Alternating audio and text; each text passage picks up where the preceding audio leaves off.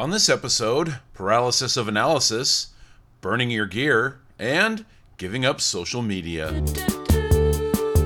Welcome to the Almost There Adventure Podcast.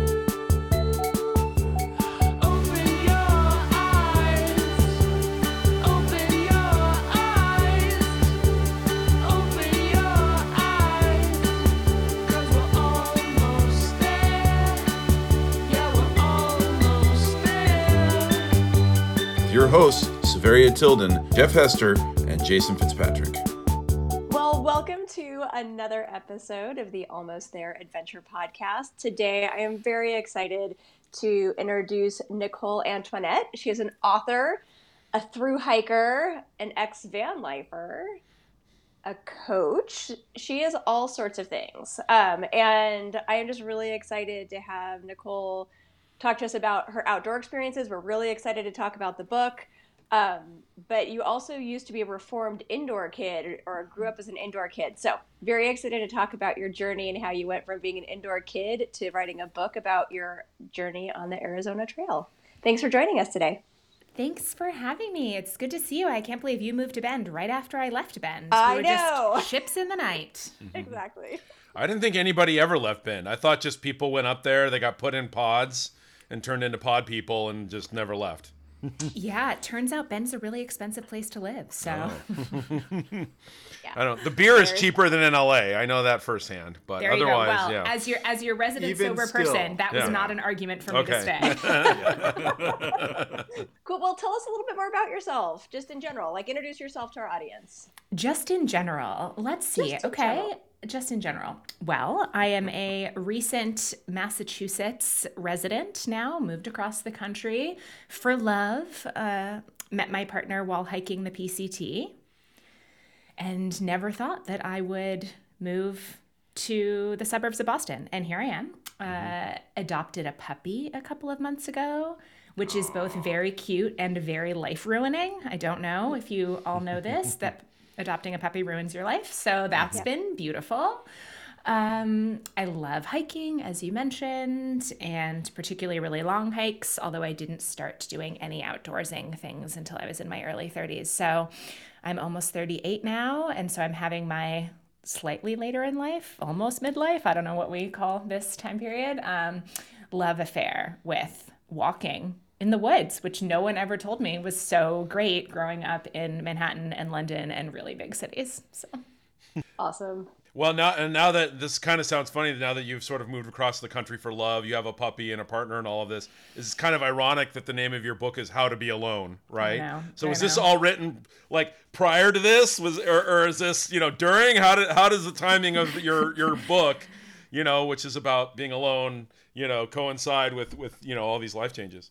Yeah, it's it's funny. So the hike that the book is about was in 2017, which at this point, I'm sure not just for me, for everyone, for all of you, feels like a lifetime ago. Like talking about talking about anything pre-COVID feels like it was a different world. And then thinking about 2017, I was actually married then. Um, have since been divorced, lived on and off in a tiny van for three years, right? So a lot has happened in that period of time, but yeah, so the how to be alone or the being alone, it was a really solo hike, which I'm sure we will get into. But that was, yeah, many, what was that? Five years, six years ago? Math? Uh, it was a while ago at this point. Six years ago, yeah. Yeah. Thank you. See, some, someone can do math, right? Not me. I went to art school, but uh, um, so well, I, I know. Let's get back to the beginning. You started. You say you grew up in very urban, very city environments, and then found it in your early 30s. How did you initially find it, and did you start big, or did you work your way up to doing the PCT and becoming a through hiker? Yeah, so I I guess need to go back in time a little bit. Um, I mentioned being sober. Um, I got sober a month before my 26th birthday, and the thing that really helped me was running. And I had never been an athlete, never done like little kid sports, never done anything remotely sporty or athletic my whole life. We'd find excuses to get out of gym class, right? Like I was that kid, like let me hide behind the bleachers and maybe they won't realize that I didn't run the mile. Um, and I decided to start running, which was really an out of left field idea for me. And I'm so grateful for it because it was really the way out of the hole a transfer of obsession, which I know is not unique to me, but having something else to focus on and to fill my life with was really helpful in getting sober. And I ran pretty seriously by seriously, I mean I cared about it, not that I was fast or did anything impressive. Uh, I ran pretty seriously for four years and loved it. Running was the first thing that I ever started and was terrible at and didn't quit. And that was huge for me because I've had always been someone who didn't like things that they weren't good at. If I started something and didn't have a natural affinity to it, I'd be like, oh, well, this isn't for me, I guess. Uh, and running really changed all that. And about four years in, I was running really strong. I was like physically doing really well, but I was miserable. And I realized it was because I was afraid that if I stopped running, I would start drinking again. And so I felt like it was from this really fear based place that just felt kind of gross and wasn't what I wanted. And so I told myself I was going to take a couple weeks off running and start to do some deeper work, right? As if that's a thing you can resolve in like a couple week period. Um, this was in 2015 and I haven't run since. So I guess that was a longer break um, than I had been anticipating. And it was the right move for me. And I did a lot of the more sort of like healing self work that I wanted to do. But I found that I missed the progressive physical challenge of running. I liked that it was an arena in which I couldn't lie to myself, right? That you either did the miles or you didn't. You ran the time or you didn't, right? There was something really black and white about it that I didn't feel in a lot of the rest of my life. And I had just moved to Bend in October of 2014, and that was the most outdoorsy place I had ever lived. I couldn't believe all these people that I was meeting and these sports they were doing that I feel like I hadn't even heard of. And are these real people who do three different sports in the same day? And, you know, so I went on a couple of day hikes and thought, okay, this is nice. And in the winter of 2015, going into 2016, I was on Amazon and it was the kind of Kindle, if you liked this book, you'll probably like this book recommendation. Uh, and the book was called Thru-Hiking Will Break Your Heart by my now friend Carrot Quinn. It's such a good book. And it was about a PCT through hike by someone who was a pretty unlikely hiker and hadn't gotten into it until their early 30s and, you know, was not a tall, you know, bearded white dude in a flannel. And I'm like, oh my gosh, this person did this hike and didn't die. Maybe I could do something like this and not die. And so I think it was just like the right idea at the right time where I was craving a different kind of challenge. I was craving something else to be obsessed with. Like, you know, that feeling when you've got 30 tabs open, right? You like aren't going to bed because you're just like clicking from one tab to the other to like learn more about this thing that you were previously unfamiliar with. And that was really my experience. And so then the seed got planted of maybe I could hike for a long time outside by myself. So there's two things on that. One, we've interviewed Carrot. Mm-hmm. They're amazing. Oh, we didn't know that. Okay, Yeah. I'm gonna have to go back and listen to that. Great, Yeah, love so, Carrot. So like that's awesome. Love that connection. And the other thing I took away from that is something that I'm so passionate about is that it what inspired you was like you read a book about somebody who was like you, right? So like same age, same didn't have the experience and how important it is for us to have those moments where you see where you can be at, inspired or you can have an aspirational moment because you see that representation, right? Whatever that looks like. Yeah. Um, and I absolutely love that. I love that. That's where, whereas when you move to Bend and you're like, I'm not doing three things in one day any day. like, Yeah, that and- might not that might not be the the right thing. The, But the that- environment in Bend, I mean, obviously it was also really lovely, but it felt like very competitive outdoorsy, almost like out outdoing or one-upmanship a little bit and i was really intimidated by that as someone who was i mean i had never gone camping a night in my life right? This wasn't like a thing that i did as a kid and was finding my way back to like literally the most outdoorsy thing my parents have ever done is eat dinner on the patio of a nice restaurant under a heat lamp. Like maybe right? And so for me, it was a whole new world. And when you're starting something as a complete beginner, especially at an age where maybe you feel less comfortable being a beginner than sometimes we do when we're younger, I think that there can be, or at least for me, there was a lot of fear. And the gap between what I what I didn't know and what I wanted to know was so huge that it felt really insurmountable. So I think if I wouldn't have wouldn't have had some kind of mentor or role model like that that I could see myself in, I never would have tried. I would say though the because I started all my outdoor stuff in the 30s too, having never like backpacked a day in my life. Um, and I think though, but there's something about your 30s that I think it's like you you recognize the beginner piece, right? So you recognize, like, I have no idea what I'm doing, but you're also old enough and mature enough to be like, I'm going to learn all the shit. so I gotta like learn and educate myself and try to get that experience to help me do the thing that I've now decided I want to do. When I like when I started, you know, it was my early twenties, and I was still stupid, so I just carried like eighty pounds of stuff, you know. You know, so yeah. Yeah, but you know, and then you learn. You're like, oh, I don't need that. I don't need that. I gosh, I've carried this on five trips and never used it once. You know. I also feel like yes, it's great to, you know, have mentors and do research and there are some mistakes that you can avoid, you know, if you learn from other people, but there really is no substitute for your own personal experience. Like there's definitely things that I carried at the beginning that I don't carry now either because, you know, what do they say you pack your fears, right? That it was things that I needed in order to make myself feel comfortable enough to start or, you know, any of that kind of stuff that I get a lot of questions now from like uh about to be long distance hikers, right? People who are planning their first trip and either like see some kind of resonance in my story or they want advice or questions. And it's like I'm always trying to tell people learn enough so that you can go out into the conditions that you're going out into safely, but also don't get trapped in over research, right? Like let some of it be a surprise. It's like don't watch every trail video that you know what's around every bend, right? And it's nice. I think it's nice to be surprised and also to accept that you cannot prepare for every eventuality. Like you just can't. You'll learn. You learn how to do the thing by doing the thing. Yeah, that. there's that you know the, the saying the paralysis of analysis, right? You know, it just you can you can really kind of get stuck almost feeling like I have to know it all and I have to have all the the perfect gear and have everything dialed in for me to do this successfully and that's not really what you need. Really what you need is adaptability. Now, I'm kind of curious Nicole, what what's one of those things, maybe one of those things that you carried that you don't carry now? Because you knew, you know, like you kind of knew, you did your homework and all that. You were Yeah, I feel like this is maybe a weird answer, but I don't carry as much water as I used to. Um, Yeah. I think I know I was so afraid of dehydration. I mean, particularly on the Arizona Trail.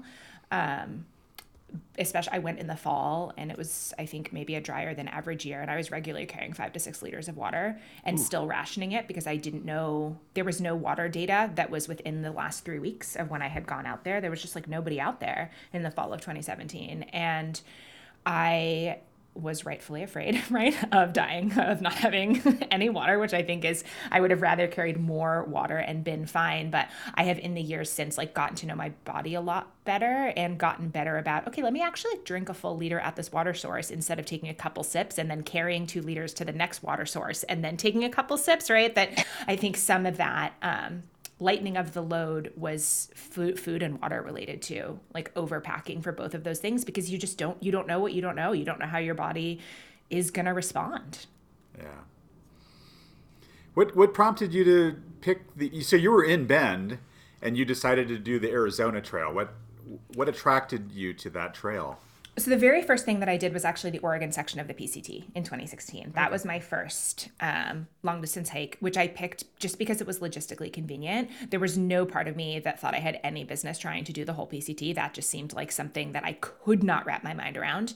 Um, but I'm like, well, I live in Oregon. I live pretty close to this trail. Um, I I mentioned that I was married at the time. Like I have someone who can easily come pick me up. You know, 20 minutes into this if I've made a terrible mistake. Uh, and so that was my first experience was hiking the Oregon section of the PCT.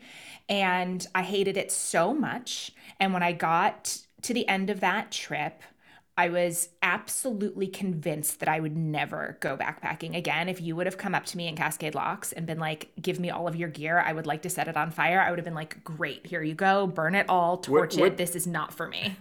Why why did you hate it? Uh, what was about that trip that you know? I, I think the main thing, even in doing research, was that mm, the gap between my expectation of the thing and the fantasy of the thing was so large that really, if you only follow people on Instagram, right? Like if that's kind of your entrance point, a lot of folks are posting their highlight moments, right? And that's fine, like no shade at that. But I feel like I just. I was angry that no one had talked about how boring it is to walk for eight to 12 hours a day. And like, not all the time. Sometimes it's incredible, but it was like running. I feel like one every 12 runs, you'd have the magical unicorn run where it felt incredible. One every 12 runs would be like, oh my gosh, this is awful. And then a lot of the rest of it is like, okay, it's fine, right?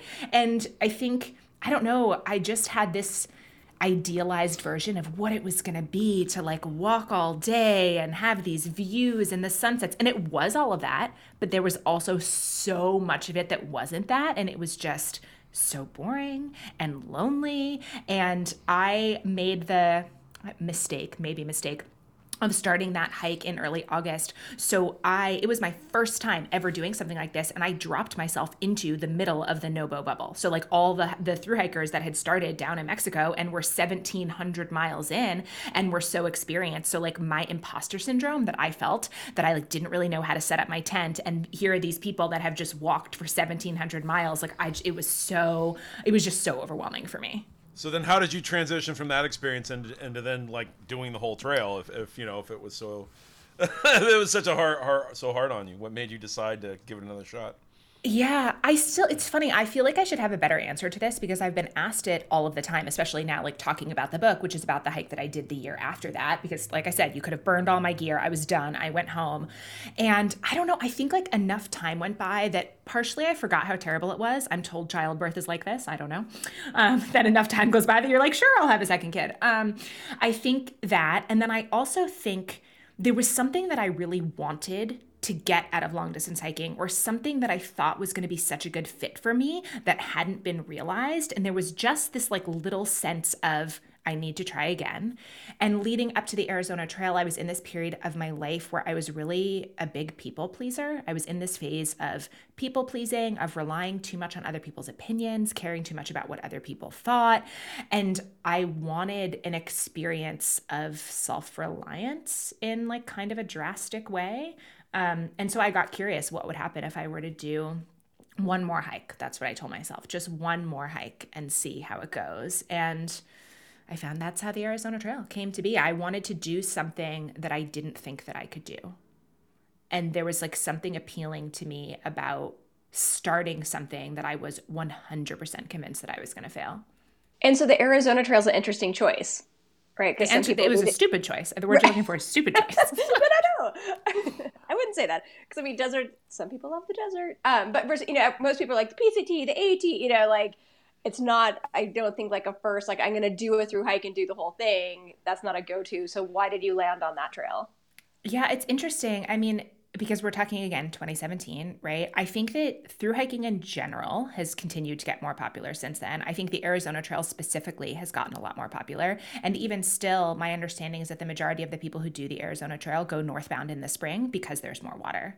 And what happened for me, it was more of a timing issue. When I had time to do a hike, it was like a late September, early October start. And there aren't a ton of great options, or at least not that I found in the US. I was deciding between the Superior Hiking Trail, um, the Long Trail, and the Arizona Trail. And the Arizona Trail was the one I kept feeling drawn to because it was the hardest. Um, I remember I emailed the Arizona Trail Association and like basically asked them if I was going to die if I went out there alone and did this like southbound hike. Um, and they sent me a very nice but cautious cover your ass email that was basically like this is only for very experienced hikers right? There's not much water. Everything's venomous right? It was that kind of email and i got that and i'm like okay i guess this isn't for me but i'm sure you can all relate to that feeling of like when the idea just won't leave you right? Like i just I feel like I wanted to try 1% more than I was afraid to try. And that was enough for me to buy the one way plane ticket and be like, well, let's see. But I feel like in a lot of ways it was a stupid idea because it was such a different experience than the little bit of hiking experience that I had. And I don't know that my skills were quite there. So I would actually love to rehike the Arizona Trail now with a lot more experience. I think it would be very enjoyable. I'm always when people tell me that they're reading the book or that they they want the book because they're going to hike the Arizona Trail, and I'm like, I promise you'll have more fun than I had. like you may you won't cry every day. What, what would you do differently on if you were to go back and, and hike it again sometime? It's a good question. Um, I mean, I think the biggest thing that would be different is that I'm different, right? I have more experience, which isn't necessarily advice you can give someone. I would I would do it in the spring. Uh, it was beautiful in the fall, but it was just so dry. But again, that's going to be year to year. It depends on what the summer monsoon season is. I just I think I would pay more attention to the water and go out when it wasn't so dry. Um, like I had often 30 mile, like 30 plus mile, either dry stretches or um, where the only water was this like very, very disgusting, like cow pond. Like literally, you have to like walk through shit to get the water. Like it was, it was bad. Um, but water filters work. I did not get sick. So I think I would pay more attention to the water. Um, and have a more honest conversation with myself about how lonely I was prepared to be. Um, and I, I don't know the numbers of how many people are on that trail now. I don't know if it would be the same experience, but I frequently would go like two, three, four days without seeing any other humans, which maybe doesn't sound like a lot. But for me at that time in my life, having grown up in such big cities and being an extrovert, and it just, it, it was wild. I felt like the zombie apocalypse had happened and I was the only one left. Yeah, I wonder. I, I have a feeling more people are probably doing it now. Although, again, it's probably again like you said, seasonal. I'm sure mo- more people. Like if you were to go in spring, you would you wouldn't have that have those that long of a stretch without seeing someone. I think so too. I mean, and I think it's all comparative, right? It's definitely not going to be as many people as the PCT or the AT. And then it's going to be a lot more people than a more remote route, or if you're making your own route or that kind of thing. So, like, it's a national scenic trail, like, it's an established trail, it's well marked, all of that. But, um, yeah, I think I just was not prepared for how lonely I was going to be and how much water I was going to have to carry and what that was going to be like. Yeah, you talked about doing like a 30 mile stretch without water. You know, what what was the typical mileage that you did on a daily basis? Um, so the hike's about 800 miles. It took me 44 days, and I took four rest days. So you did our math before. Maybe you can do our math. Yeah, somewhere between 20 and 30 miles a day is what it sounds like. Yeah. it's- yeah. I, it, it wasn't. It wasn't in the. It wasn't in the 30s. Um, I think full days were usually in the low 20s. Okay. Um, and yeah, but the mileage was really dictated by water. You know, there was there was yeah. one stretch that I think it was about 115 miles where there were only five water sources, and so it was like, okay, well you have you have to make it to the next one, or you have to carry just an insurmountable amount of water. Um, so a lot of the decisions were based on that, and like I said, a lot of it was because there wasn't up to date information. So it, you know, I knew that there could potentially be a water cache, but I wasn't going to rely on that. So hence the carrying 11 to 13 pounds of water most of the uh, time. What, what was the temperature like when you were doing it? Was it was it hot enough? Because Arizona obviously can get quite hot. I know that's higher elevation and not quite, but I'm just And- was, and- was and it were you- warm? Yeah, And were you freezing at night? yeah. it was a huge range. There was an ice storm on my first night. The first couple nights were like 24, 26 degrees, and I was so unprepared for that. And like literally just laid awake in my tent all night, freezing, like terrified of every sound, convinced something was going to try to eat my face in the night. Like it was, but then that that was kind of just a cold snap. Um, and there were a lot of more moderate times, but then getting down south, you know, 90s. There were a couple days in the low 100s in the lower Sonoran Desert. Um, so also very hot. Yeah, big. It was a big range, and that. But that's one of the cool things about the Arizona Trail is that you go through such different areas. Um, but yeah, the temperature swings were huge. And so once you finished the trail, were you ready to once again burn all your stuff and put it down? Like sort of what how did how did the you know, the feeling of accomplishing Do you the trail have do you have a jar of ashes? trail? Right. right. Right. Is this the most expensive hobby in the world because I just burn and keep buying gear? No.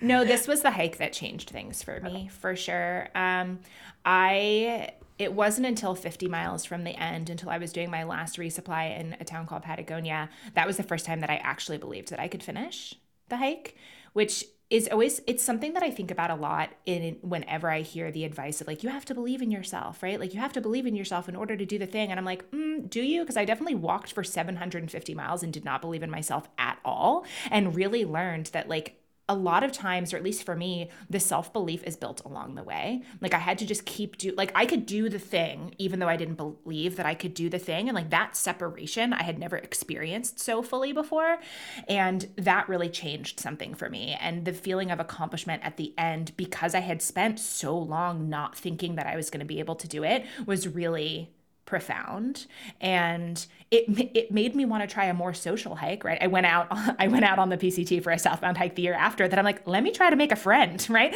like you hear about people having trail families i'm like that sounds great maybe i'll do that um, so it definitely changed what type of hiking that i'm interested in but it everything that i had been looking for from long distance hiking initially I definitely got from that hike. It was just emotionally a pretty brutal experience. And like I was choosing to be out there, right? Like my friend Lauren Fleshman, who I know you know, um, talks about or like once told me this idea of it being a privilege to choose your suffering. And i think about that a lot too that like i could have gone home at any point right? So like not to confuse suffering that we're choosing from suffering that's put on us. Like i'm trying not to put like suffering on a pedestal. All right, we need to put that quote in the show notes. I love it. yeah although it's yes not mine. That's all lauren We'll attribute it. yeah and it's funny i don't even know if it's hers but she's the one who first who first said it to me but because I, do- I do think especially in like uh, outdoor adventure sports and other arenas too but there can be this like real over glorification of the grind um, and of suffering and like i'm definitely someone who loves type 2 fun. I feel like i don't really have a middle ground. I either want to be like laying on a beach like reading books and having food brought to me or i want to be like suffering alone right in the arizona wilderness. I love both of those experiences but i do i do think that um, this like fetish for doing hard things sometimes gets taken a little far or at least like needs to be talked about within the context of it's one thing to be to know that you could always leave and go back to a more comfortable situation. I think the thing that like having done this for a while now, I and I think I know Jeff because Jeff and I've hiked together a lot, and we I think there was a time where Jeff and I would kind of refuse to turn around, and then like within the last few now, how many times have we turned around now, Jeff? It's like three or four, right? I think where it was just so sucky or bad or just didn't feel right. And we're like, nah, let's try, you know. But I, maybe that's with when you've been doing it long enough and you've built up enough of a resume or Yeah. enough achievements, you feel okay, like turning around right below the top or you know whatever. So I, Yeah, you I've- know I've you'll be back. that. Yeah. yeah, you know you have a chance to do another thing, or you'll just be suffering and you'll make the top of the next one. You know, so I've I've heard that from hikers that are a lot more experienced than I am. Um, like even recently talking about that they're more cautious than they used to be, and yet like not have that kind of summit fever or whatever. And I think I think that's really great. I wish more people talked about that because I felt at the beginning sort of like I had something to prove, and whether that was to myself or to people on Instagram or I don't know who were the amorphous they that were trying to prove things to, but being willing. So in 2018, I set out for what was supposed to be um, Um, a southbound full through hike of the PCT, and three months and 1600 miles in, I quit. And I quit. I mean, I had been microblogging on Instagram every single day of the hike. Like people were relatively invested, and it was a pretty public quitting process. And even that was a good lesson for me that you know it's not always the best answer isn't always like just keep going no matter what like quitting's awesome i've quit many things well, I think it's it's hard as you got to kind of realize the difference between type two fun and suck, right? Because there is a difference, right? Type two fun is like yeah, it's kind of suffering and it's slogging, but then it's rewarding after and you feel great. Sometimes you just slog and get home and you're like, that was dumb. Why did I? why didn't I turn Totally. around and like trying to figure out, you know, learn how to like distinguish between the two is it's not easy. And I, I mean, I think I, I we I still would probably make mistakes on that front, but yeah. Yeah i something that i thought about a lot specifically on the arizona trail i started to envision it as like the two layers of desire where like because i was pretty miserable on that hike and that was definitely a question i got from people that are like uh you're not having a good time. Why don't you go home? Which is a fair question. But i started to feel like i could see these two layers of desire that like the top layer is maybe the more superficial or like the in the moment right? Like in the moment i'm hungry tired hot cold don't want to walk another step like miserable which is fine as long as the deeper layer of no i really don't want to quit. This does mean something to me. I am willing to push through this. Like it was the same thing in writing the book right? Like there were plenty of days where the thought of sitting down at the blank page i was very resistant to doing but i knew that deep down i did still want to be doing the thing. And so it's like as long as i can kind of hold the both and of that but eventually like in quitting the pct it was okay that deeper layer of desire is no is gone and that's no longer there and then it's time to quit Okay, so what is harder, hiking when you're hangry and you want to quit, or writing when you have writer's block? Which is which is more difficult to get through? I don't know that I believe in writer's block, but I think that's maybe a separate topic. Um, but yeah, the resistance to writing is very real.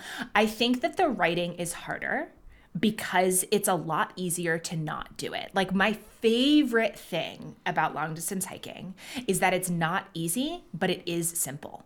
like walk from point A to point B, don't die. Like that is it, right? And like when you are out there and it's 1 p.m. and it's the hottest part of the day and you're like at the base of a climb and you do not want to climb, everything in your mind and body is like, this is horrible.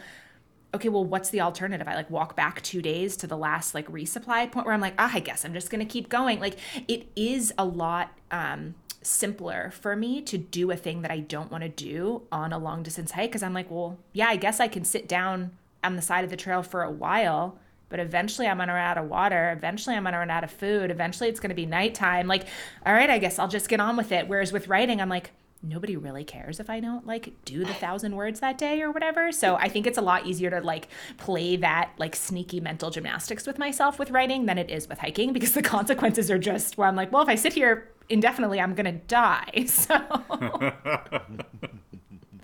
yeah. Oh my gosh. So, how long did it take you to write your book? well, On that note, yeah, this this is a funny story. Um, so I did the hike in the fall of 2017, and then I came home and I started writing the book uh, in January of 2018, and finished the first draft uh, before I left for the PCT in July. So like in the first half of that year, and was very diligent about like you know doing my little thousand words, whatever, getting it done, and I felt so good when the draft was done. And I gave myself a couple days of break, and then I sat down. I'm like, I'm gonna read this from start to finish. This book that I wrote and it was so bad. Or I will say it was so mediocre. And I was severely disappointed, right? Like I talked before about the gap between the fantasy of the thing and the reality of the thing with long distance hiking. This was my first like I I've been writing personal stories in sort of like blog, newsletter, essay format for many many years, but this was the first like long form thing I had tried to do. And I don't know why I thought that I was going to be like the one writer who had the magical perfect first draft that wouldn't need any editing. Like the ego of that, like now I'm just like, girl, please. But it was so mediocre and I was so disappointed that I took the the like word doc and I hid it in multiple folders on my laptop and I didn't look at it for two and a half years.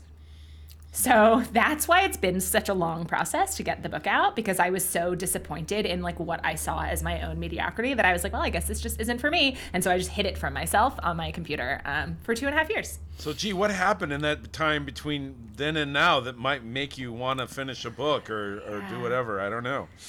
well, I mean, in those two and a half years, my life changed pretty dramatically. Um, you know, got divorced, moved into a tiny van, uh, did a lot more hiking. Um, COVID, you know, so it was just, it was an intense two and a half years. And I also have to give myself the grace of, you know what? A lot of other stuff was going on during that time. It's okay that you weren't, you know, diligently editing this book while trying to rebuild a life. What happened was, so I picked it back up again in early 2021. And I just had this feeling that it would be worth it to do the editing to get it into like a format and a story that I really loved.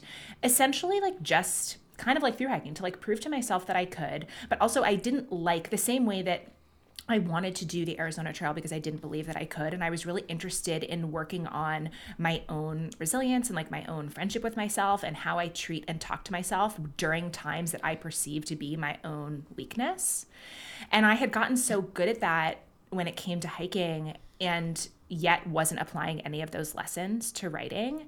And so I was interested in giving myself a chance, like with no thoughts of publishing it, with no thoughts of anyone else ever reading it, but it felt worth it to me to a like work on the skills of editing, right? Like I had spent so long writing, but I had of course I wasn't good yet at editing a long form project because I had never done it. Like what a silly expectation.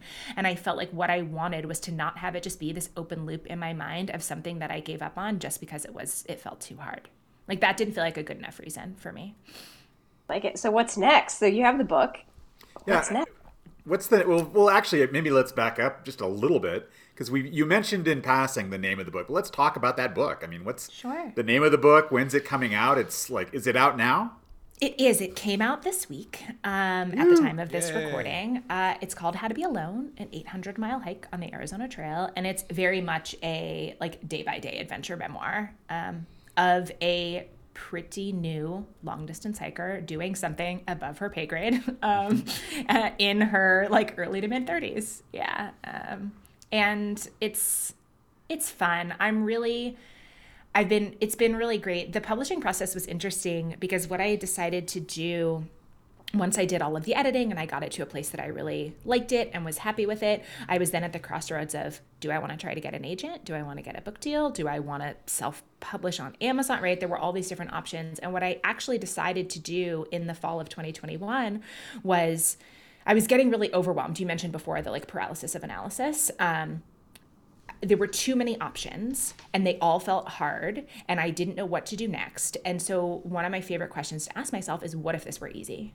Right? Like what or like what would have to be true in order for you to be willing to move to the next step? And I was like, I just want this to be out there. I just want it to be available and I want it to be available in like a financially accessible way to people who are interested. So I turned the book into a PDF. I made a little cover. I put it up on my website in a pay what you can format. The suggested price was $19, but you know, people could pay one dollar some people paid one dollar some people paid fifty dollars um, and you know i said email me if you can't afford it and i'm happy to send you you know a free copy but it was just available as a pdf um, and i thought that that was going to be the end of it but the response was awesome and like people were really into it and i was getting these really unexpected messages. Um, one that really sticks with me I got a message from a woman who had been a longtime backpacker, but had only ever gone backpacking with her husband and had always been too afraid to go alone, which is totally fair, and um, said that after reading the book, you know, went out for a long weekend by herself.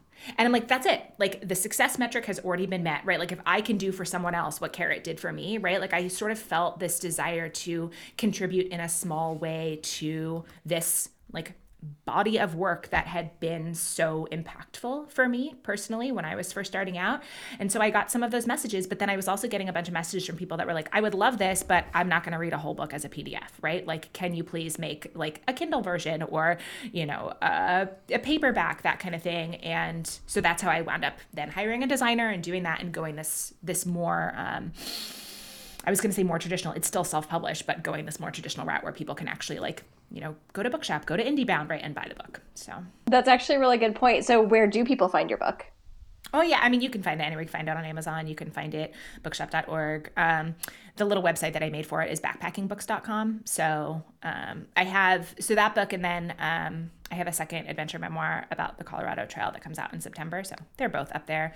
I'm very findable. Um, yeah. We but should talk. how- I- we should talk. I may or may not have a movie about the Colorado Trail. So there's Yeah. there's there's uh, it's an incredibly beautiful trail. So Yeah, yeah. yes, absolutely. I, I love I loved hiking the Colorado Trail. That was a really different experience. Um, very very different than the Arizona Trail for me. yeah. So that's what I was just going to ask. What were like the main differences between hiking the trails and writing about the trails? So, other than last summer, I did the um, 165 ish mile collegiate loop through hike in Colorado. And that was the first time that I hadn't done a daily microblog on Instagram uh, where I like wrote about every single day of every hike that I did for, you know, almost 5,000 miles, which in some ways I really enjoyed, particularly on the Arizona Trail. Um, one of the things that I was the most afraid of going into the Arizona Trail was hiking alone in the dark. And because of the time of year that I went, it was like pitch black by 6 p.m.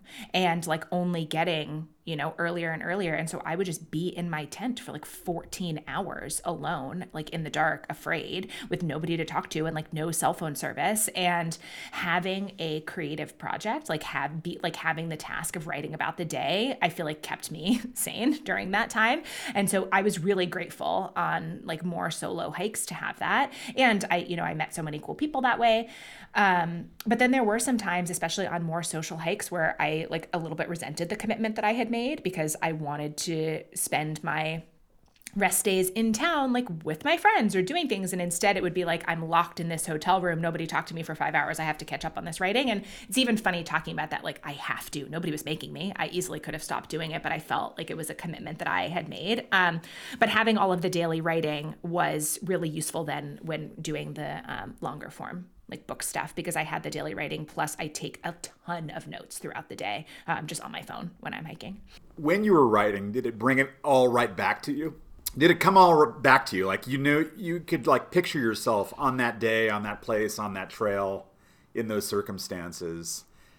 just because you know of your notes and looking at the maps and everything else, you you know just take you right back there. Yeah, I actually feel like writing, I mean, writing about anything, but writing about hiking has been such a gift because you do get to experience it again. And you also get to experience, let's say, a really hard day. Or I was, there was a point during the Arizona Trail where I had decided to quit. I didn't wind up going through with it, but like I was, it was, that was it. I was done. I was like at the next town, I'm done, I'm quitting. And you don't have, you don't know the future in that moment. And so when you go back and you're writing about it and you're writing about that day and those feelings, but with the knowledge of then what comes on the other side of it, it's, I don't know, I, I found it a pretty cool reflection process. But it's been interesting because this hike was such a long time ago. Um, and now talking about the book and having other people ask me questions about the book like it feels very present even though it's not. And that's been really sweet because like i mentioned it i wasn't very nice to myself around that time and have learned so much as a hiker that it's actually given me this is going to sound maybe like a little bit cheesy but some good opportunities for self-forgiveness and like self-compassion to just like think about who i was as a brand new backpacker and all of the things I was so afraid of and all the terrible things I was convinced were going to happen that didn't happen and to just look back on that version of myself and be like, "Oh, babe, it's going to be okay." like you know, you were doing the best that you could. So, it's it's I mean, and that I think extends far beyond hiking, right? It's nice to be able to look back at earlier versions of ourselves, especially when we were really struggling and be like, "You did the best you could." Right? It all turned out fine. My my wife Joan, uh, we hiked the John Muir Trail together. That was like the biggest hike she had ever done. I had done it once before, but there were a couple points on that trail where she sat down on a rock and she just said to me in all sincerity, "You go on. I'm I'm going to live the rest of my days here on this rock." you know, and and and not Relatable- trying to be, relatable not joking around, Yeah. totally dead serious. Like this is what's gonna happen. You know, I'm gonna Mm-hmm. stay here. You're gonna go on. It's really been great so far, but you know, this is it for me. Oh yeah, I've I've had moments on hikes where it's either you're so tired or you know any of those moments that you're talking about where I would just lay down on the trail like my body in the dirt and be like if I'm very still eventually the earth will reclaim me. Like it will just the plants will grow over me right? Like this is it. I've come to the end. Yeah. But eh, but again one of the things I love about long distance hiking is like there is time in one day of long distance hiking to have the roller coaster of every human emotion that has ever been felt ever. And it's it's wild like how it can be the most miserable experience of your life and then 3 hours later you're like oh this is the best I never want to not be doing this and that has also helped me to just keep a little bit more perspective of like nothing lasts right like if you feel horrible, at some point you will feel not horrible. And if you feel amazing, mm, at some point you will feel not amazing again. And that was something that I tried to practice during that hike was just like not over attached to any feeling, which like very much easier said than done. Like don't get me wrong, but And now, when you did uh, the Colorado Trail and, and you know these other these other trails since there, were you alone? Do you now have like tri- uh, hiking partners or friends you go with? Do you you know do section parts with other people? What's what's what, how do you handle these now? Yeah, b- at both. I feel like there's pros and cons to hiking alone for sure, which you know we can get into if you want to. But um, I I met my now partner um, on the PCT, and so he and I have done a bunch of hikes together, which is great. Um, we have learned through the trial and error of that that we were actually hiking together too much. Like we would hike together all day, every day, and that was way too much. Um, we're both a lot tougher when we're by ourselves. Like if there's nobody to complain to, I just don't complain, right? So we kind of now have more of a pattern of okay, we'll like hike separately for most of the day and have, you know, a picked out lunch spot where we're going to meet or a camp spot. Like I love having people to camp with. That's my favorite is having people to talk to at the end of the hiking day and like have dinner with. I love that. But I really do like hiking alone and, you know, obviously the camaraderie of going out on a trail with someone is is wonderful and you're not as nimble. It's oh, everything's a negotiation right? How far do you want to go? I don't know how far do you want to go? What if this person is a little bit injured? Are you going to wait for them? Are you going to slow down right? Like all that kind of stuff um, that when you're alone you just do whatever it is that you want to do. So i've done i've done both. He's had some injury issues the last couple of years um, so all the hiking i did last year i did by myself and then i'm leaving in four weeks four weeks from today actually to go uh, um, back out to the pct to do another section and i'm going by myself. So i but also it, it's like with a trail like that i'm not going to be alone right? You will meet other people out there for sure but i i love solo hiking really. And I think I think because the Arizona Trail was such an extreme experience of that for me, that I'm like, well, it can't be worse than that, right? like I'm not going to be more lonely than I was there, hopefully. So we we talked about sort of the the misery that we all experience on long, you know, backpacking trips, but I think one of the things that I appreciate, well, one of the things that I like or take away from that is that it gives me a greater appreciation for little things, the little comforts in life, you know, like coming off the trail and and you know, like sleeping in a bed, just any bed is amazing compared to the best air mattress or you know foam pad that you might use backpacking. A bed is awesome. Yeah. And you uh, don't appreciate it when you that's all you know is sleeping in a bed. You go sleep on the ground for a month or whatever and then come back to a bed you're like, "Oh my god, I've died and gone to heaven." You know, this is awesome. And I think that's the one of the great things about it. You you're so right, Jeff. I so it's funny. I feel like in the week after getting off trail, I feel that way about everything. Like, oh my god, you can just like open the fridge and there's food, right? And most of that does fade. But I will tell you from my very first long distance hiking experience in 2016 to now, the one thing that has never faded is the glory of stepping into a hot shower. I will ah. tell every single shower that I have taken from August of 2016 to now, there's like a minute and a half at the beginning where out loud, I mean, like if you're, if anyone's in the house with me, I- I'm just under the stream of water. Oh my God, have you ever been a person in a body? This is amazing. Like God is real. Like it just, it has not faded for one second. Every time I get in the shower, I'm just like, this is the best thing that's ever happened to a person. So that was my experience of that. Like everything else I take for granted again really quickly. Um, but for whatever reason, I have just, showering's amazing. Yeah. Well, I think that's one of the things we can always share with people. You know, it's like, why do you do it? If you're uncomfortable, stop. Well, there's a reason. I mean, that's not necessarily the reason, but it's a it's a nice perk, you know, from this thing. It gives you a real appreciation for the little things in life, like tap water. You know, oh God, right? Right? Towels, like showering with a towel. I mean, I, I think it's an interesting question, right? Like, why do something that's hard so much of the time? And I feel like it's quite an individual question. And I have found that I have enjoyed my hikes more when I have taken time to think about before going on any hike why do I want to do this hike? Like, why this hike? Why now? What am I hoping to bring to it? What am I hoping to experience? What am I hoping to practice? And it's been pretty different for me on different hikes. And obviously, you can't control what it is that you are going to experience. But for me to have a connection with why I'm doing something, because, you know, if you're going to go do something for a long weekend or three weeks or three months or five months or whatever, there's so many other things you could be doing. And there is an opportunity cost every time you're choosing something. You're choosing not to be something like this, like you're choosing not to be home with your friends and family, not uh, to make strides in your work unless somehow through hiking is your work, right? And so there are trade offs, and it helps me to know why is it that I'm doing this. And that also helps during times when I want to quit. So, how have you transitioned? Because through hiking, van lifing, you said you recently or semi recently moved into and are settled into brick and mortar in Massachusetts. How's that going, and how are you feeling with that transition? And what are, what are the outdoors bringing to you in, in your new home? Yeah, I I feel really grateful to have a home base. So what happened for us? Um, my partner and I were living with his dad on and off for a couple of years, like during like peak peak, you know, lockdown pandemic time, where we would be with his we were with his dad for seven months, and then we would be in Oregon in our vans over the summer, and then back with his dad for seven months, and then back in our vans, um, you know, and the puzzle pieces of life that I was trying to put together over the last couple of years were I want to spend a lot of time doing long distance hikes.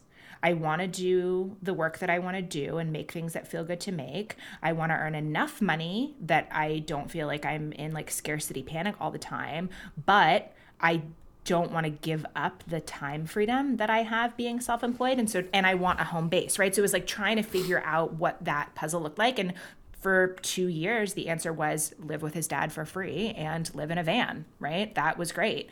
Um, and the house that we live in now, uh, his family actually owns and has owned for quite some time. So there's no mortgage on it. So it's like this unbelievable privilege to be able to live here and just have to pay utilities. Like we don't have to pay rent or mortgage. And so that's why we decided to stay here um, because it was the missing piece of I don't have to earn any more money, can still have the flexibility to try and like the time and money to travel and also have a home base. So I'm super grateful. The transition has been hard and that I don't know anybody here.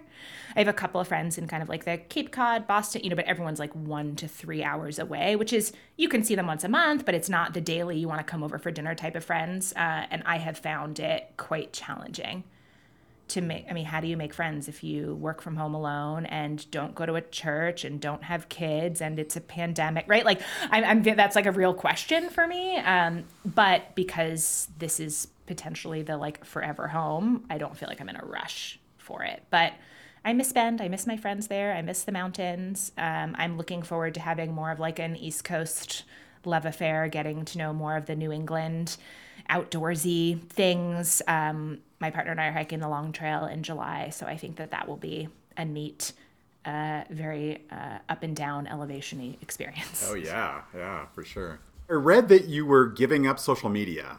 Is that happening? Is that true? That What- is happening like, May what is- 1st. what does that look like? And and tell us, talk a little bit about that.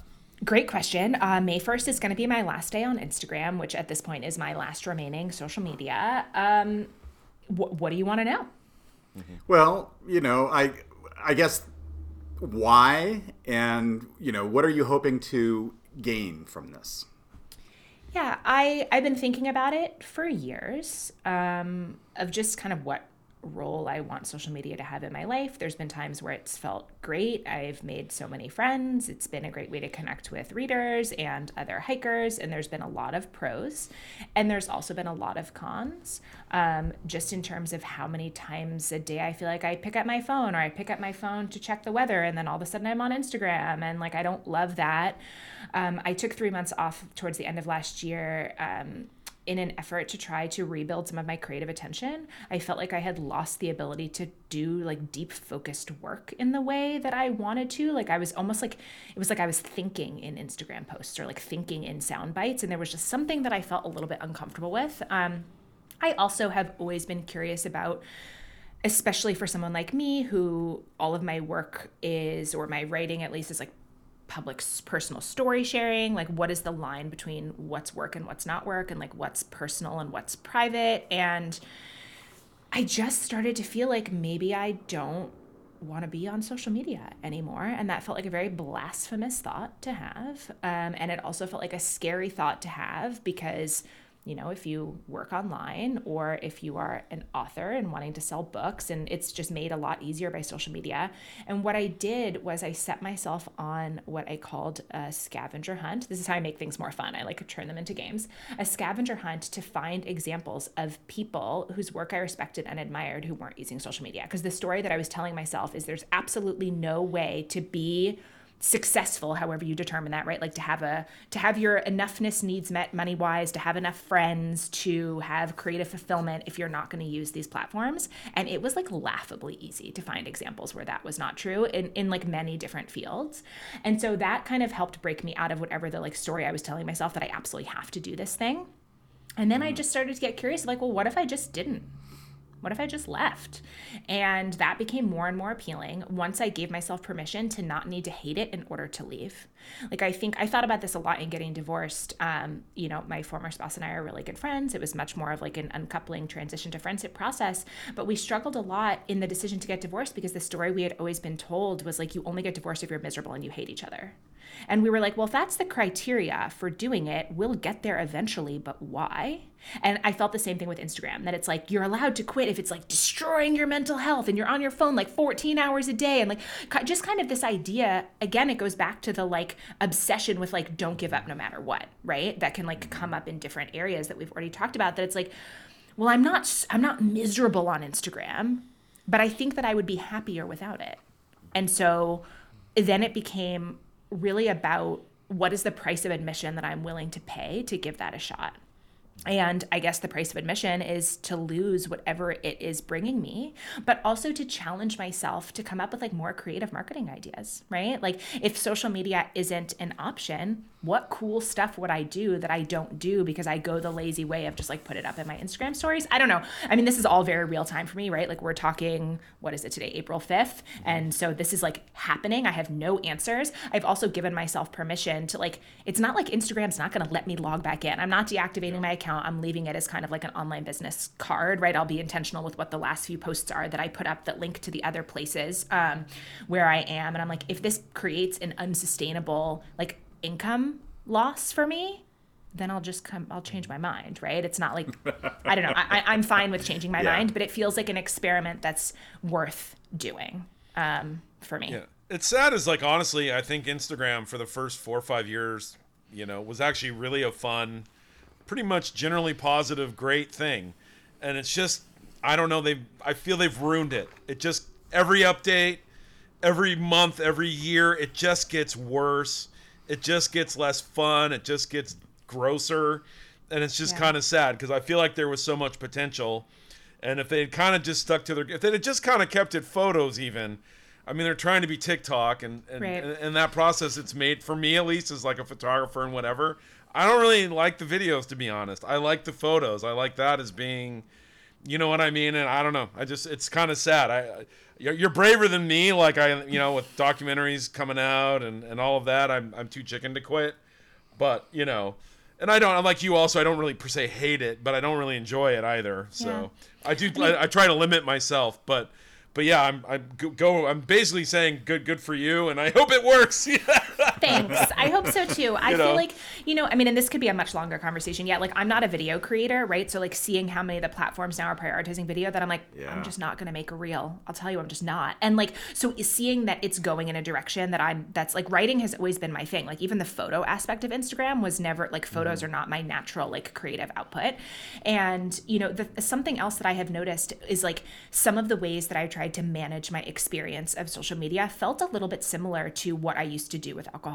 That it's like, okay, well, you you can be on Instagram from this hour to this hour, and then you have to like delete the app from your phone so that you do, and then you re-download it, and like there's all these things that can work, and if someone feels good with whatever their boundaries are, that's great. But I like it just started to feel a little like mm, if I need all of these things in place to do this, like there might be something bigger going on here and i don't know i'm interested in like a little bit more privacy i'm interested and and also i will say like i i started my first blog in 2007 so i've been sharing personal stories like on the internet for like basically my entire adult life. Like i'm leaving with you know a email newsletter list and like i've been self-employed for over a decade. I have it's i think it's it's um it's different. I think it would potentially be harder to start a brand new thing without it. I don't have that experience but i feel a little bit more confident that i'm not like leaving and burning everything down. I have other channels where you know people that i really like hang out and you know customers readers community members that kind of thing. So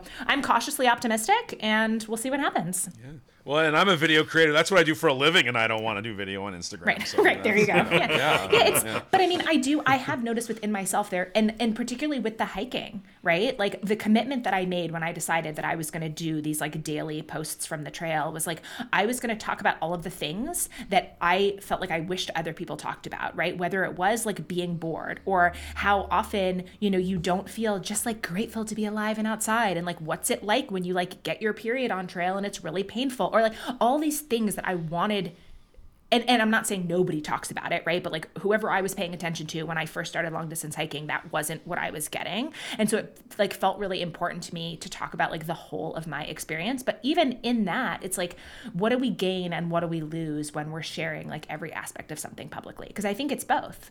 Um, and there's certain things that I'm willing to do that for, which is like long distance hiking and and some other things. But I don't like when I start to think about my life as content to be shared. There's like something that feels kind of icky in my brain when I'm like, okay, well, this photo would do well on so like what does that even mean like it, it changes the way that i think about myself in a way that i don't like it's really easy for me to look to that like external validation so i'm i'm curious what it will be like mm-hmm. I just love that you framed it sort of as I'm going to try it. You know what I mean? Like, and Yeah. and that and that you've done the research and it's made you think more creatively of like how to think outside of that box, right? So like this is a box or the lane that everybody's in right now, and how do I achieve the same things or try to change, you know, achieve similar results without it, and like all the creativity and like research you've done to do that. I really admire that, and then also being like, it may not work, and if it doesn't work. Like right, you learn, right? You Yeah. learn. You try a new pair of shoes in the trail, and they don't work, and you think, you know, low. You think that trail runners are going to be great for long distance hiking. And you're like, nope, I need my boots. Like you go back to your boots, Totally. like, whatever it is, right? Like there, we don't have to be stuck always on this path. You know that we can like just- we're just try stuff. to change our minds. Yep, mm-hmm. try it. Yeah, change our and, like, minds. I'm not an I'm not an influencer, right? Like I don't actually make money on Instagram and like that was a pretty not to say like of course I have sold books off Instagram, right? Like there is there is a path there, but that was a really intentional choice for me. Um one of the mistakes that I made when I first got into running, um I was like so in love with it and I had been this really public party girl and like big drinker. And so when I made this big life change and made it really publicly, I started to get a lot of questions from people that were like, "Oh, I've never run before and like I'm really interested. Like this sounds somewhat relatable. Like do you have advice for me?" And my running coach at the time, um, he and I paired up to start like a real, real beginners training program that wasn't just the training it was like the emotional side of like how to change your life essentially and it was awesome and i loved it and it was profitable and fun and when i fell out of love with running i was like uh-oh I've like put myself in this identity cage where I'm known as a capital R runner and like I don't want to talk about running anymore, but this is how I'm making my money. Cool, cool, cool. What do I do? And that was like a huge crossroads for me of like kind of coming to terms with that advice of like monetizing your passions, which again might be great for some people, but turned out to be horrible for me because what happens when your passions change or you change your mind or you don't want to talk about that anymore? And I wound up closing down that business and it was it was like a it was a hard time and so in getting into long distance hiking yes i'm aware that i make it's like i'm making some money from the book but like the book is its own thing i've never made money from hiking right and that to me felt really really important because what if at some point I really am like burn all this gear. Now I want to like do watercolor painting in the garden, right? Like I really value giving myself permission to change. And um, I feel like I was very leery about going the like influencer route because then you're sort of potentially boxed in, or at least that was my fear. So, I- I mean, you've done all this amazing hiking. Uh, we haven't really talked about, you know, what, what are your what's your favorite places? What are your, you know, what are your highlights of your hiking career Oh gosh, um, what are my highlights? Okay, um, or not career, as you're saying? Sorry. Yeah, right. My hi- highlights of my not career, highlights your of, my, ho- of my hobby. Yes. Um, the Washington section of the PCT, especially the like North Cascades, bananas, very much recommend that. Um, the Arizona Trail goes through the Grand Canyon, which was incredible. I had been there before, but never all the way like down in and back out, and just it was one of those places where I felt like every around every bend was more beautiful. Like it's somehow I felt like my brain like wasn't even processing how like big and I, right, even right now i'm like what are these words i'm saying? Beautiful big none of that means anything but it was very awe-inspiring. Um, loved that. And i there was so much of the colorado trail too that i, I feel like mile for mile the colorado trail is just incredibly beautiful. Um, i did have some issues with altitude sickness or rather with uh, side effects of the medita- of the medication that I took to help prevent altitude sickness. So like, there's definitely some things I would do differently with that. But I mean, Colorado's amazingly beautiful. I loved I loved that so much. But and last year I did uh 725 miles of the AT and that was my experience of like oh you're in the woods all day every day which like did get a little old, I'm not going to lie. The tunnel. Yeah. Yeah, but even that was beautiful too. It was like maybe in smaller ways. It wasn't the huge views and stuff, but there's so many beautiful places to walk. Mm-hmm. That's great. So now, Jason, you're, you're funny. You're like, what haven't we talked about? We haven't talked about the outdoor things. And I'm like, we haven't talked about your puppy. oh yeah, Yeah. Sorry. it's ruined your life. Apparently, the puppy has ruined your life. It has gotten better. It, Okay. I the first like six weeks, especially the first month, I cannot tell you how miserable I was. Like I would be like up at night, like you know, after every two hours, like taking her out to pee or whatever, like literally googling like, why do I regret my puppy? Like, do you, what happens if I don't love my puppy? Right? Like the, I was, it was bad, and part of it was sleep deprivation for mm-hmm. sure, and part of it was you know, I've chosen not to have kids. That's not my path. Like the kind of being the person who's caring for other beings in that really intense way is just not something that I was ever interested in. And what I thought, I always knew that autonomy was important to me. I've built, you know, my life as a self employed person really around that. I thought that autonomy was like, important, but I didn't realize it was like the linchpin of my mental well being until it, I felt like it was taken away. And it was just this like, and she was a rescue and she, she was really sick and she had giardia and she had worms. And it was, I mean, it was just, yeah, I had a very, and that was another thing where I'm like, the only thing I'd ever seen people talk about was like, oh my God, I love dogs so much and puppies are so cute. And like, that's all true. But I'm like, no, no, no. Where are the people? And so once I started talking about it publicly, the emails and DMs that I got, y'all, from people that were like, oh my God, the first like six months with my puppy, I wanted to die. It was terrible. Like, I hated her so much. And I was like, ah, my people, right? So, that was another instance of like i knew it was going to be hard work but i did not realize how much it would bring up like my own perfectionism. A- am i i felt like everything i was doing i was doing it wrong. I'm in charge of feeding her. What do i feed her? You know i got really deep down the like what to feed a dog rabbit hole on the internet. Like it was just so it is it has come a long way. I'm feeling a lot better. I vividly remember the first day where i was like oh my god i haven't regretted her once today. And that felt like a big milestone but I'm having these flashbacks, and the word that pops in my head is uh, is Lucy. Yes. Just so we Yeah. yeah. we have we have a a, a uh, labradoodle named Lucy that we got as eight weeks old and um, highly recommend that you if you're adopting a, a dog with your spouse that you leave for several weeks as I did I was actually in Arizona hiking for two weeks when she picked up the puppy and you know she called me like two days later crying and saying I, I think I'm taking it back. I got to take it back. It's not working out.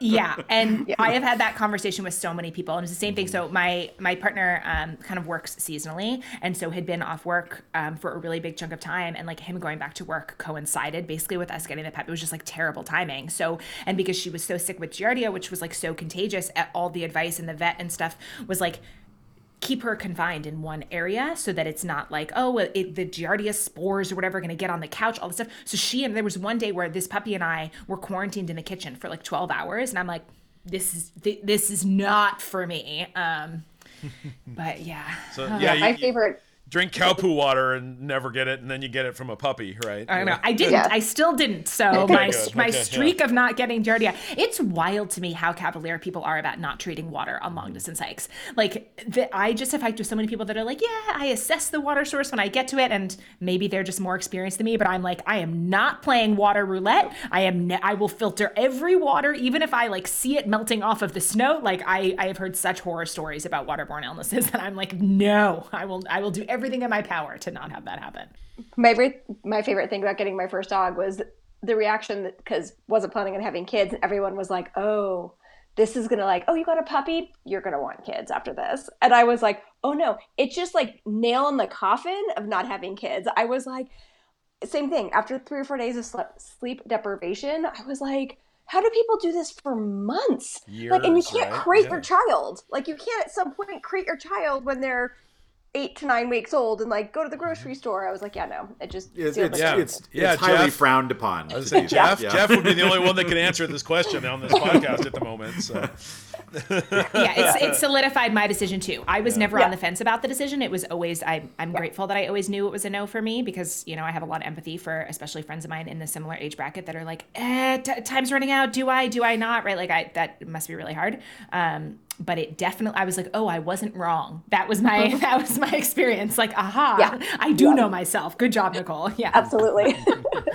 you know but but even in getting the puppy like that that does curtail the freedom for hike right there was definitely like a conversation of how settled do i want to be here you know and so i'm going out for a three week hike next month and he's staying home with the puppy and so there's a little bit of the like navigation of that And how can people not find you on social media? I So, know, yeah, right? yeah. Well, yeah, I suppose. well, I yeah. suppose yeah, that's a fair question. Like, okay, so we're not going to find you on social media, But how can they we buy the want to book? follow you. Yes, We yeah. want to buy the book. We want to, you know, subscribe blog. to your newsletter. Yeah. I would say the book website, backpackingbooks.com, is probably the best place just because there's links to stuff. I have um, a link to my current gear list if people are like gear nerds. Um, I have a list to my hiking playlist, which the. Um, the, the mood of that, the vibe of that playlist, as I mentioned before, that it's 1 p.m., it's the hottest part of the day, you're at the bottom of the mountain, you don't want to climb it, but you have to climb it. What's the song you put on? Obviously, that's going to be different for everyone, but that's kind of the vibe of that playlist. So I have links to all that kind of stuff and, um, you know, links to my Substack newsletter, all that. I'm I am very findable. So Awesome. Thank thank you so much. This has been a lot of fun. yeah, it was fun Yeah. for me too. Thanks, y'all. Amazing. Well, that's going to do it for us. Please make sure to subscribe to us wherever you get your podcasts and follow us on social media on Instagram at almost there underscore AP or the Almost There Adventure podcast on Facebook. If you'd like to support us financially, you can subscribe to our Patreon. Just go to patreon.com forward slash ATAP. You can find Saveria at Adventure Us Women, that's Adventure US Women, Jeff at The SoCal Hiker, or me at The Muir Project. Our title track, Almost There, is performed by Opus Orange and is provided courtesy of eMoto. For more about this episode and all of our others, make sure to check out our show notes on our website, almostthereadventurepodcast.com. On our next episode, we talk to hiking blogger Greg Sakowitz. As always, thanks for listening.